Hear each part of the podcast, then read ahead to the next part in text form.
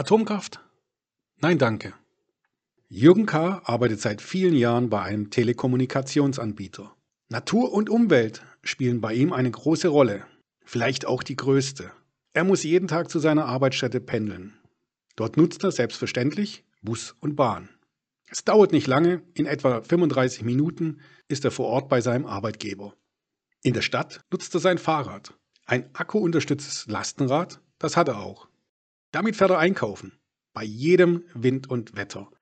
Hin und wieder kauft er bei Metzger ein, denn er will auch die regionalen Lieferanten fördern. Er macht alles richtig. Das ist ihm klar. Die Mehrheit der Menschen lebt seiner Ansicht nach falsch. Warum? Das versteht er nicht. Ist ihm eigentlich auch egal. Wäre da nicht sein, sein Nachbar. Der Nachbar besitzt drei Fahrzeuge und hat zwei schulpflichtige Kinder. Keins davon braucht ein Automobil. Die Kinder haben auch noch keinen Führerschein. Ein E-Fahrzeug hat sein Nachbar auch. Doch das bringt bei dem nichts.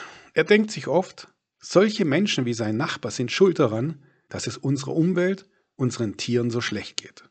So viel Treibstoff, wie sein Nachbar mit seinem Beruf in die Luft bläst, steht in keinster Weise in Relation zu dem, was er leistet. Dem sollte man alles verbieten, geht ihm durch den Kopf. Der Nachbar von Jürgen K. ist selbstständig.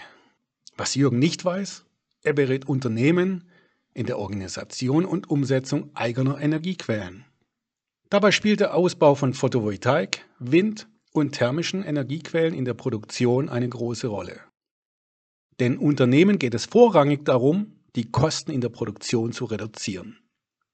Ein Nebeneffekt ist die Klimaneutralität des jeweiligen Unternehmens. Nicht alle werden nach seiner Beratung und Hilfe klimaneutral.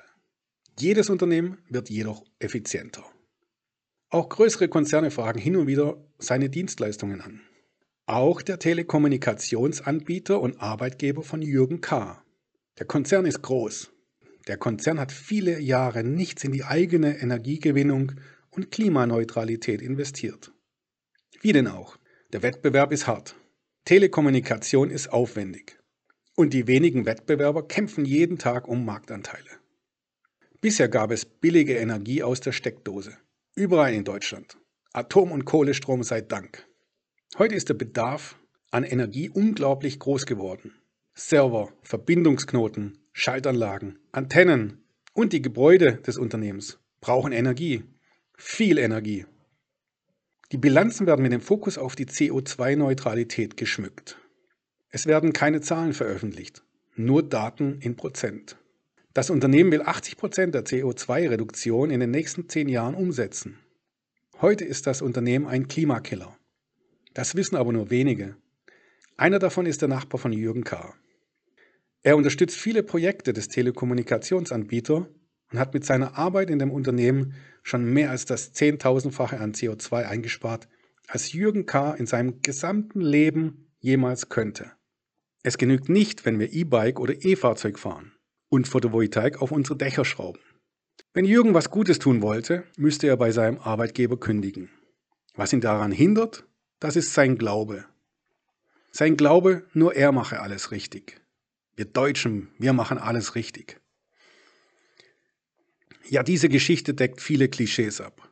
Ja, diese Geschichte wurde zusammengestrickt aus dem Leben von verschiedenen Einwohnern meiner Stadt. Jürgen und der Nachbar sind mehrere Personen. Aber die Geschichte stimmt am Ende. Eben nur aus der Sicht von verschiedenen Einwohnern unserer Stadt. Und es passiert tatsächlich. In Deutschland wird ein Atomkraftwerk nach dem anderen abgeschaltet. Gleichzeitig diskutieren wir, ob das richtig oder falsch ist. Die einen werden als Klimakiller denunziert, die anderen sind sich gar nicht bewusst, was sie unserer Welt antun. Das beste E-Bike oder der ÖPNV oder gar E-Fahrzeug brauchen Energie. Energie in der Herstellung, im Betrieb, in der Wartung und am Ende im Recycling. Die Entscheidung, unsere Kraftwerke abzuschalten, ist gefallen. Es wäre an der Zeit zu handeln. Ich wünsche mir etwas weniger Denunziantentum, so mancher Klimaschützer. Wir sollten unsere Zukunft als Chance sehen. Unsere Politik hatte sich bisher dem Lobbyismus und der Zentralisierung unserer Energieversorger verschrieben. Eine Stromautobahn sollte das Problem richten. Das wird diese Lösung jedoch niemals können. Einzig die Abhängigkeit zu unseren großen Stromanbietern wird größer. Sogar regionale Energieversorger geraten langfristig unter Druck. Gerade wir in Baden-Württemberg hatten bisher einen ausgezeichneten Strommix. Dies gilt es weiterhin zu verbessern. Unsere lokalen Lösungen müssen exportierfähig sein. Denn es ist schön, wenn wir bei uns ein vorbildliches Leben führen und anderen vorführen, wie toll wir sind. Unsere Ideen müssen auch anwendbar und wirtschaftliche Komponenten berücksichtigen.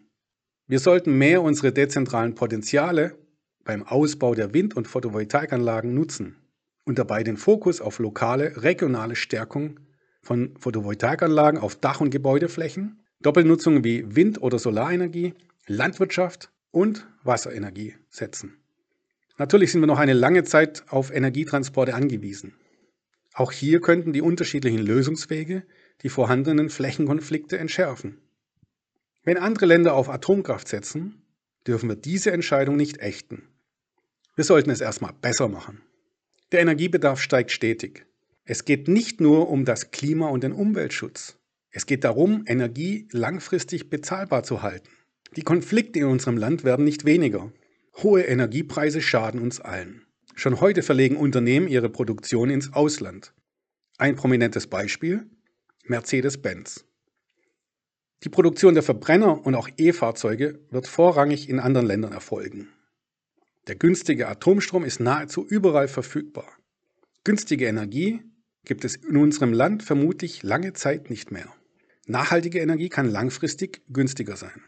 Die Differenzierung zwischen regionalem Energiebedarf und verfügbare Leistung macht unsere Energie teuer.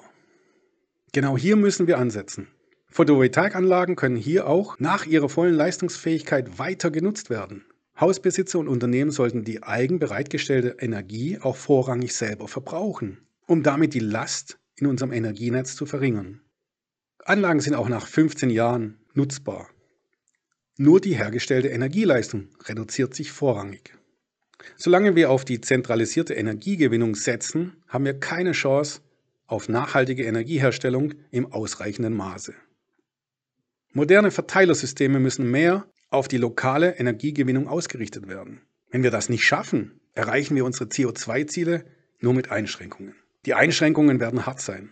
Das Wirtschaft- und Sozialsystem wird gewaltig einbrechen Zudem werden andere Länder ihre Ziele durchsetzen und ihre Ziele verfolgen. Ob diese nachhaltig und sozial verträglich sind, das kann man bezweifeln. Jedenfalls ist China oder die USA kein Vorbild in diesen Bereichen. Klar ist auch, gerade diese zwei Länder sind hauptverantwortlich für die CO2-Entwicklung auf unserer Welt.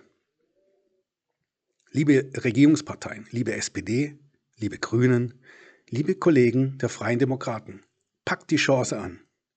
Tut alles für das Energiesystem der Zukunft. Denn so wie es ist, kann es nicht bleiben.